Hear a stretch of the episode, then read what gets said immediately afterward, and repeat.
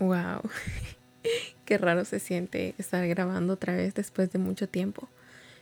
Bueno, hoy me encuentro en mi cuarto con una flor que me compré hace unos días frente a mí, con mi cafecito a la par, con mi cuaderno de notas. No sé, todo es tan genuino.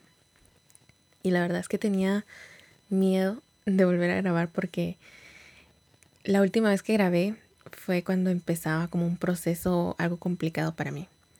El año pasado decidí emprender este podcast basado en mis experiencias, en mis vivencias, en lo que me ha servido, en lo que ha funcionado en mi vida para crecer emocional y personalmente.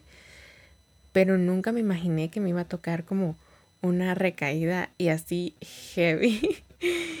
Pero lo bueno de caer es que aprendes de verdad. O sea, suena como bien cliché, pero lo mejor de caer es levantarte y aprender.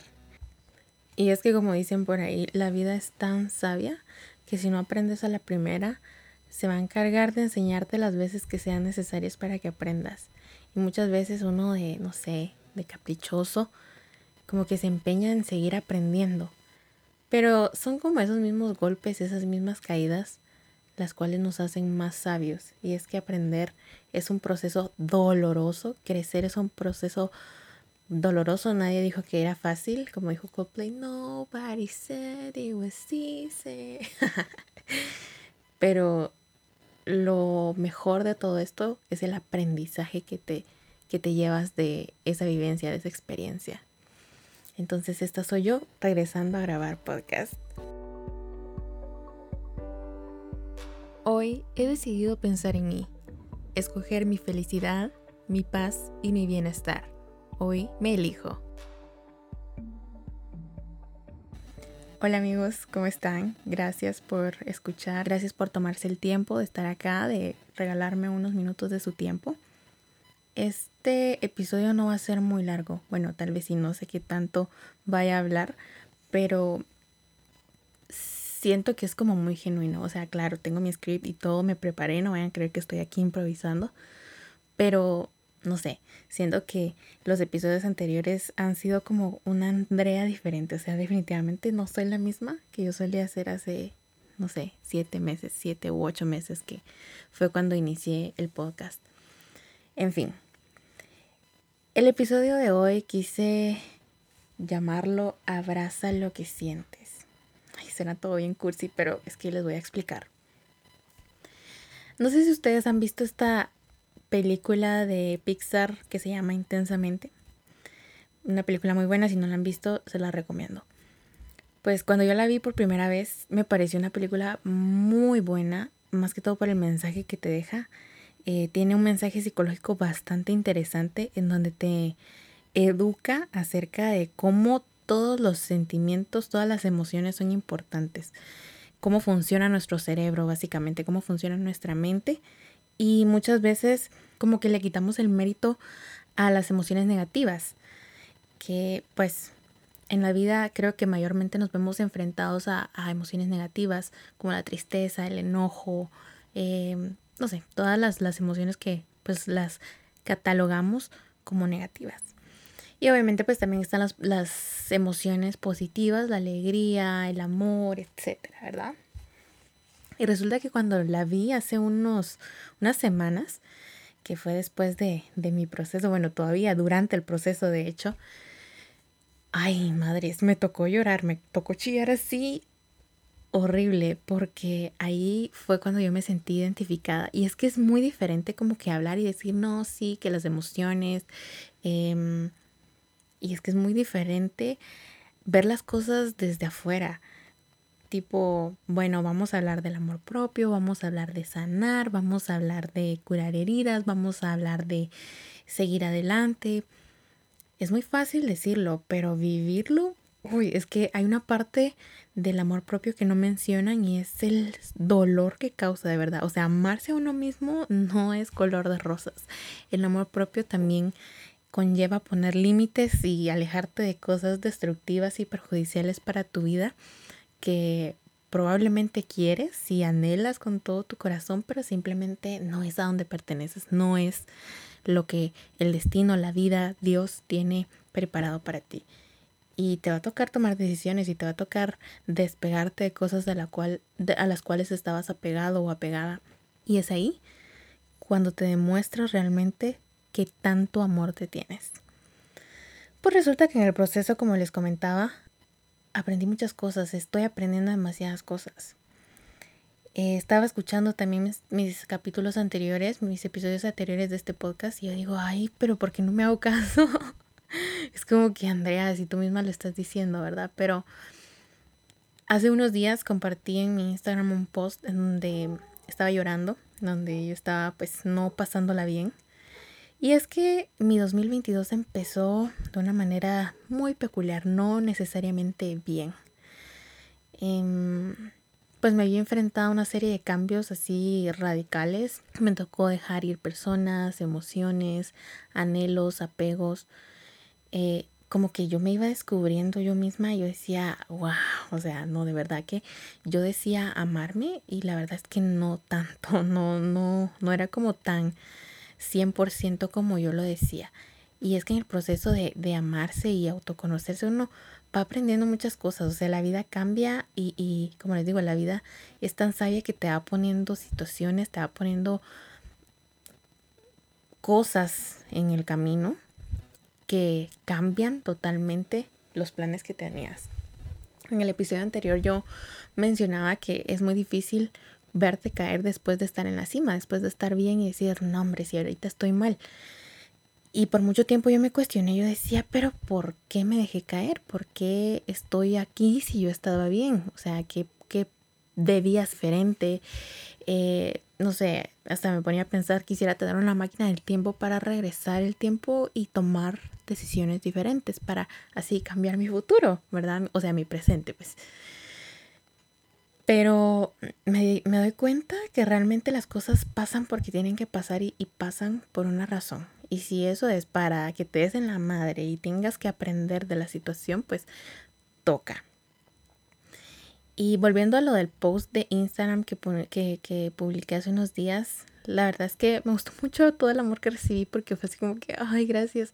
Pero la verdad, eh, tenemos como muy normalizado el burlarnos de la gente que, que viraliza o que da a conocer que está mal que, no sé, suben una foto llorando o ponen una canción triste o cosas así, y la gente lo primero que dice es, ay, no es que lo hace para llamar la atención, es que a nadie le interesa si está triste, a nadie le interesa si lo dejó el novio o la novia. Y yo tipo, ¿qué, qué deshumanos son de verdad? O sea, que levante la mano la persona que no ha llorado por un corazón roto o que no se ha sentido triste en algún punto de su vida por X o Y razón. O sea, un corazón roto lo vas a tener siempre y no necesariamente lo va a romper, no sé, tu novio, tu novia, tu esposo, tu esposa, puede ser incluso alguien de tu familia, un amigo, ¿verdad? O sea, nadie está invicto, nadie está inmune a que le rompan el corazón. Entonces, no, no seamos como de esa gente que no tiene empatía por los demás de decir, ay, no es que solamente quiere llamar la atención. Y en mi post yo fui como bien específica de que no, no es que quiera llamar la atención, simplemente que yo sé que todos nos hemos sentido así en algún punto de nuestra vida y que es lo que hacemos muchas veces para evitar como ese dolor, apagar las emociones. O sea, y por eso quise nombrar este episodio Abraza lo que sientes porque vuelvo y repito, está tan normalizado apagar las emociones y es decir, bueno, me duele, pero no, yo soy fuerte y yo quiero estar bien, yo no quiero estar triste, entonces, ¿qué hago? Me voy a distraer, voy a salir con amigos, voy a salir con alguien para no sentirme triste. Y cuando yo empezaba este proceso de, de recovery, yo tenía como esa mentalidad, ese, esas ganas de decir, no, es que yo estaba bien antes y no quiero sentirme así, no vale la pena sentirme así, por la razón por la que estoy así, no vale la pena. Mm, no, simplemente rechazo todo sentimiento malo. No vale la pena para qué estoy llorando. Y pasa muchas veces, y me lo dijeron también muchas veces. ¿Tú crees que vale la pena estar llorando por esta situación? Y yo tipo, no, claro que no vale la pena, la persona no lo vale, la situación no lo vale, yo no me merezco estar así, claro que no. Pero es lo que siento, o sea, no busquemos la salida de apagar las emociones, simplemente decir, bueno, me duele, pero no voy a llorar porque no lo vale. Mejor, no sé, voy a salir con, con, con fulano, no sé, mejor voy a hacer otra cosa para tratar de mitigar ese sentimiento. Y claro, o sea, puede provocar una solución a corto plazo, sea, inmediata, favorable para ti, porque pues ya no te vas a sentir triste. Tipo, bueno, evitas llorar y te pones a hacer algo más, distraes tu mente, hablas con alguien y pues ya no te sientes triste. Pero créanme, en este proceso he aprendido que lo importante que es, o sea, qué tan importante es aceptar tus emociones, sean positivas o sean negativas. Y es que estamos tan acostumbrados a evitar, como les decía anteriormente, las emociones negativas, como el enojo, la tristeza, la ira, la ansiedad, porque producen un malestar psicológico o te desagradan. O sea, a nadie le gusta estar llorando, eh, a nadie le gusta estar enojado, no sé. Simplemente no te provocan una sensación placentera a cambio de que estés feliz. O sea, cuando estás feliz, ¿quién no quiere sentirse feliz? Y es que las emociones básicamente son el estado de ánimo actual y obviamente generan como ciertos cambios en tu cuerpo, ¿verdad? Si estás triste te van a dar ganas de llorar y no se sientes como que ese nudo en la garganta que, que solamente llorando se te va a quitar. A cambio de que si, no sé, que lo mitigamos y lo omitimos o distraemos la mente con algo más, puede que en el momento pues ya no sintamos ese nudo en la garganta. Pero lo malo es cuando nos guardamos todo eso. Y es que de verdad las emociones son como un saquito en donde va guardando cada cosa que te tragas, cada cosa que, que mitigas momentáneamente distrayendo tu mente. Créame, el hecho de evadir tus emociones puede generar daños a largo plazo que, madre, son de verdad muy difícil de trabajar más adelante. Aprendí que llorar está bien. Aprendí que si tengo que llorar toda la semana, los siete días de la semana en las noches porque me siento triste, lo voy a hacer. Porque el siguiente día voy a amanecer un poco más tranquila. Que el día solamente tiene 24 horas y tiene que amanecer. O sea, no voy a pasar llorando todo el día, pues, o sea, tarde o temprano las lágrimas se me tienen que acabar, pero después de eso me voy a sentir liberada, me voy a sentir en paz, me voy a sentir como que si algo que llevaba cargando en los hombros me lo quitaron. Me pasaba mucho también y me pasa actualmente que me siento enojada, me siento enojada por todo. Y claro, estar enojada, no sé, no, no genera una sensación placentera. Como les digo, el enojo es una sensación, es una emoción negativa. Y también aprendí a abrazar mi enojo, pero no abrazarlo para decirlo quédate aquí, porque no, o sea, vivir enojado para toda la vida no es bueno, pero sí a conocerlo y, y no sé, verlo a la cara fijamente y decirle, ok, ok, ¿por qué estás enojada, Andrea? ¿Qué te hace enojar? ¿Cómo podemos matar y no esconder ese, ese enojo? Y me di cuenta que es necesario sentir enojo, es necesario sentir tristeza, es necesario pasar por esta fase para sanar heridas del pasado, para no solamente sanar las heridas recientes, porque lo que pasa actualmente y lo que te afecta de una manera que dices, nombre, o sea, de verdad estoy tirado, de verdad estoy pasando por un proceso de sanación, no crean que lo que pasó y es como que la gota que rebalsó el vaso es la razón principal. O sea, esa literal fue la gota que rebalsó el vaso. Todos, todo issue que tengamos actualmente que nos lleve a un proceso de sanación viene de muchísimo antes, probablemente desde que éramos niños, problemas, no sé, con nuestros papás, de apegos, de amistades, de relaciones, de trabajo, etcétera. Lamentablemente todo esto se viene a reventar cuando uno está en sus 20, cuando uno no sabe qué camino tomar, uno no sabe qué debe hacer con su vida, qué está bien o qué está mal, si uno es productivo, si uno va por buen camino. O sea, toda esa como confusión mental se presenta ahorita. Entonces aprendí a no rechazar la tristeza, a no rechazar el enojo, a no rechazar las sensaciones o las emociones negativas.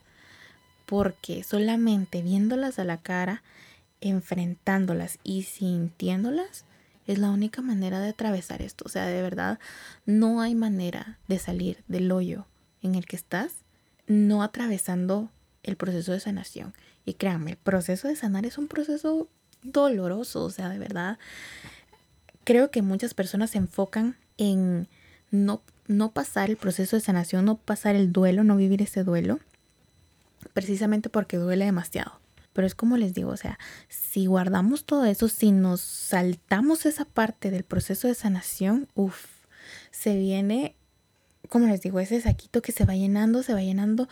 Y lo lamentable y lo más triste de la situación es que cuando guardamos todas esas cosas negativas, cuando guardamos todos esos problemas mentales, del corazón, emocionales, lamentablemente venimos y podemos contagiar a las personas. Por eso es que muchas veces cuando personas emocionalmente inestables o sentimentalmente inestables van de una pareja a otra y a otra y a otra y no se toman como ese duelo, ese tiempo para sanar. Por eso es que ya sea que la relación no dure o fijo le van a hacer daño a todas las personas con las que estén. ¿Por qué? Porque su esencia no está bien, ¿me entienden? O sea, no hay una sanación, no hay una mejor versión de la persona para compartir, para para sumarle a la otra persona, sino que hay como muchos baches en, en, en mí. Si yo no he sanado, van a haber como muchos baches y yo no quiero que esta persona que yo voy a conocer, con la que yo voy a estar, me vaya, no sé, como que a intentar sanar, porque nadie, nadie, de verdad, nadie te va a sanar más que tú. Claro, van a haber personas que te van a ayudar a sanar, pero nadie va a pasar ese proceso por el que estás pasando. Nadie va a sufrir lo que te toca sufrir en la sanación por ti. Eso ya es un proceso meramente personal y de verdad es de valientes tomar ese, ese reto, no sé. El sanar de verdad es una fase, es un proceso doloroso, pero como dijo Carol G, la mujer en la que yo me voy a convertir después de eso, de verdad, genera altas expectativas. Y no es justo tampoco para las personas con, la que, con las que nos relacionemos, ya sean amigos o relaciones sentimentales, estar lidiando con una persona inestable. ¿Por qué? Porque no he sanado heridas del pasado.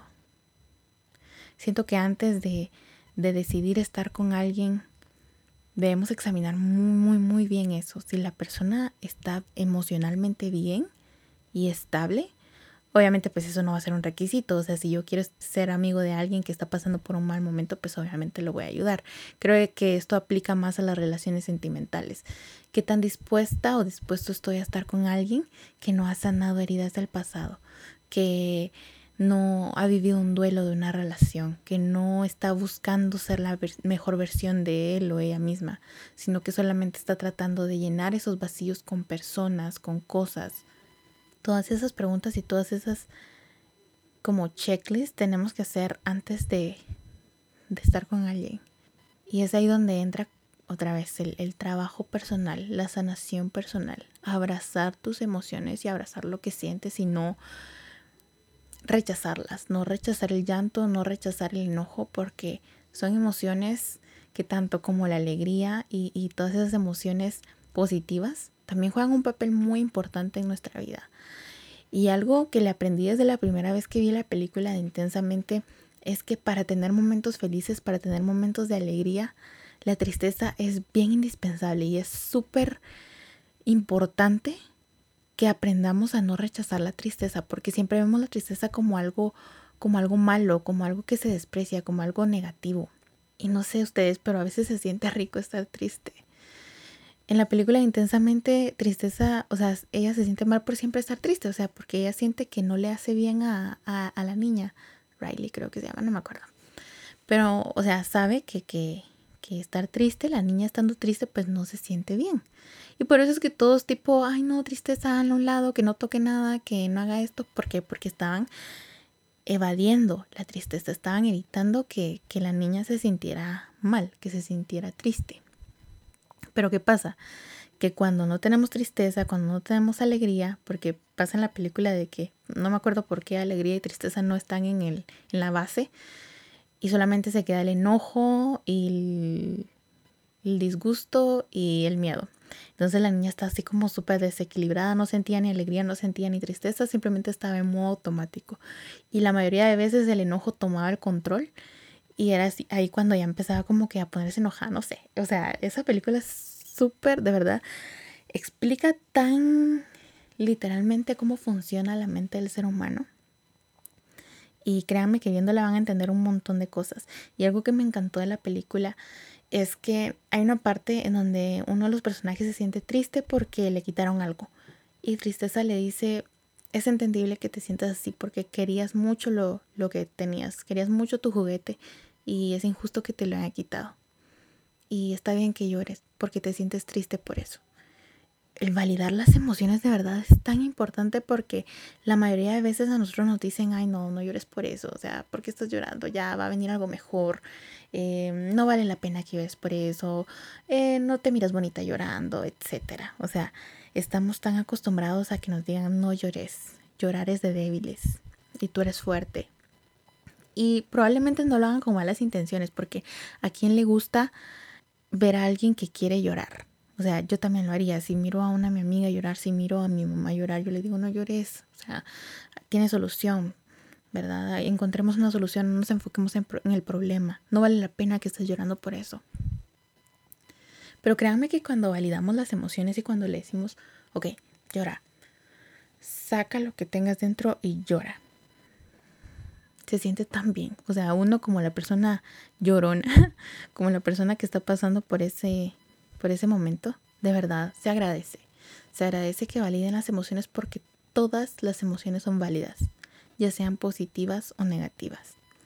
Y para, validarla, para validarlas, primero tenemos que aceptarlas. Si no las aceptamos y las rechazamos, simplemente se van a quedar como ahí, estancadas. Y cuando nos estancamos en las emociones, cuando las guardamos, cuando las reprimimos, cuando las bloqueamos, es ahí cuando ya empezamos a andar en automático, cuando ya empezamos a, a solamente vivir por vivir. Entonces espero que si te sientes como te sientas, alegre, triste, enojado, disgustado, si sientes miedo, cualquiera que sea la emoción que estés sintiéndola, acéptala, conócela, abrázala, analízala por qué te sientes así, escríbelo, encuéntrale como que la raíz a esa emoción.